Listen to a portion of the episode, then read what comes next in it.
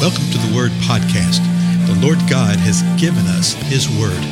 Let us learn it. Let us live it. Let us rejoice in it. Spread the Word.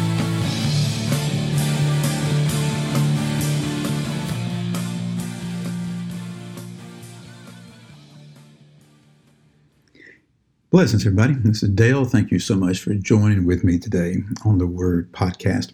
We're continuing through the book of Acts. We're in the fifth chapter, and we saw in the previous episode where Ananias and Sapphira had lied to God.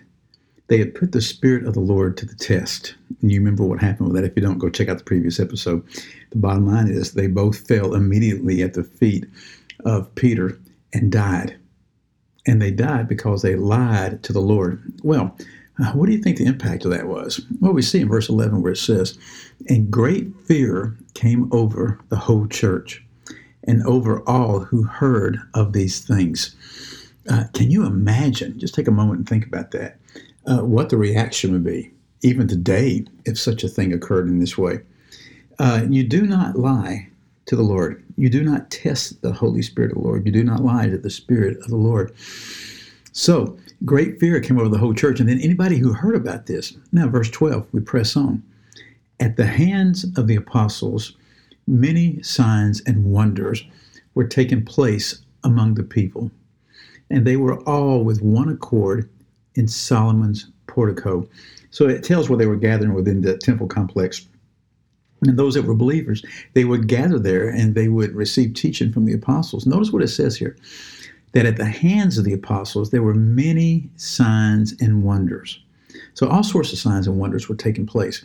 And the people were gathering together, and people were hearing about this, and people were being saved. They were believing. Verse 13 But none of the rest dared to associate with them. However, the people held them in high esteem. none of the rest of what? None of the rest of what dared to associate with who?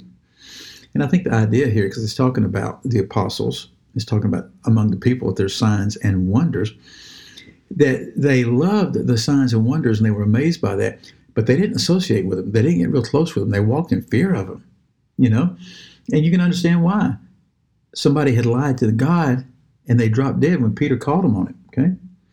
But they held, they held the apostles in high esteem. Even the unbelieving people, I believe that's who's talking about right here. Verse 14 says this, and all the more believers in the Lord, multitudes of men and women were constantly added to their numbers. So let me stop right there in the middle of the sentence. So it's saying this that there were those that were believing. They were believing what they were hearing. They were believing what they were seeing. And so they were being added to the Lord. In other words, they're believing, they're being saved, they're being added to the body of Christ. And it's described as multitudes of men and women. Look what's happening in the next verse.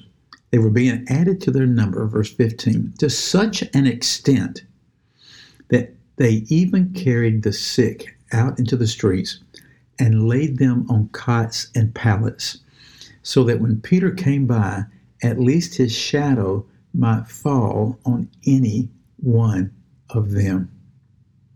So we're talking about masses of people to such a degree that, and we'd seen this before in the life of Jesus, that people couldn't get to Jesus. Remember the one where the friends brought the paralytic to Jesus and knocked a hole in the roof, right? Dug a hole in the roof. It's the same kind of thing.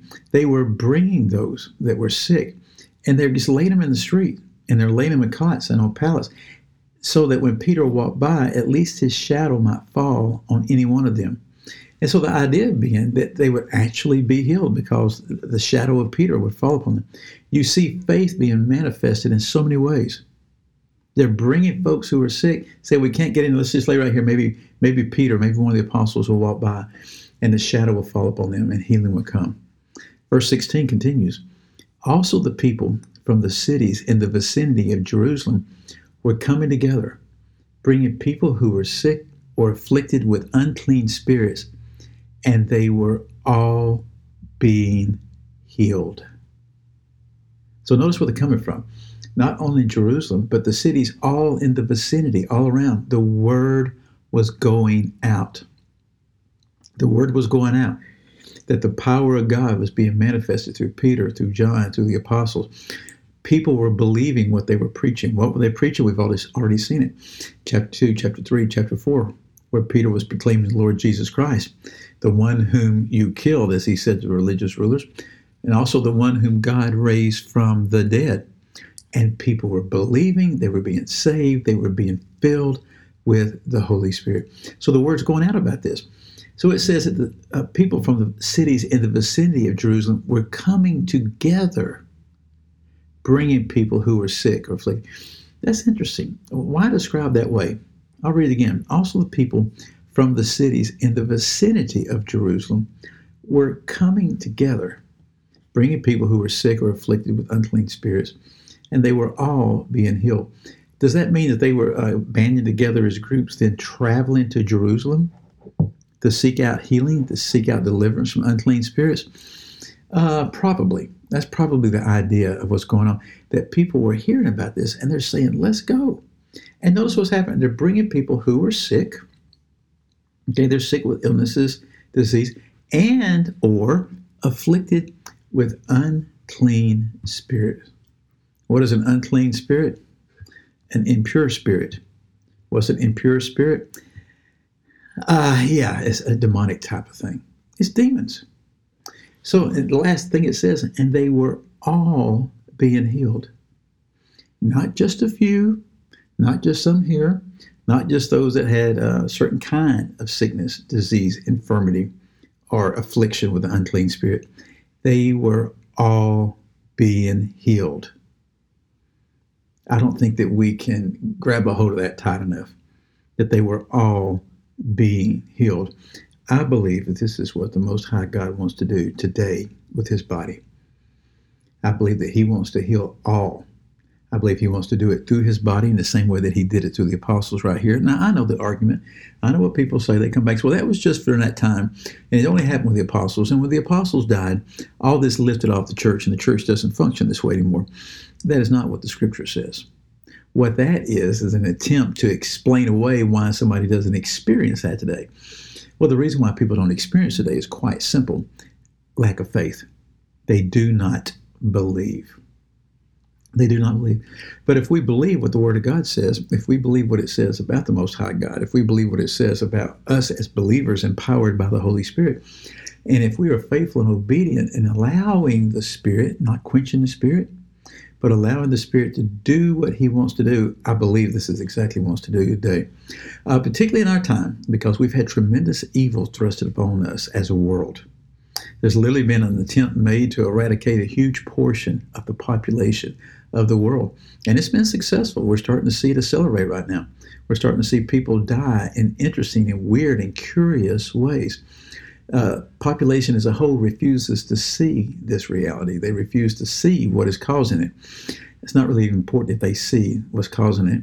Probably not as important to see uh, that it's actually happening. But when you are sick, when you are infirm, when the world and the church sees that the only hope is in and through the Lord and His service, I think there's going to be such an outpouring of the Spirit for healing, outpouring of the Spirit for salvation that people will be brought into the kingdom because they will have experienced being set free from demonic powers. They will have experienced being set free of sickness, illness, and disease.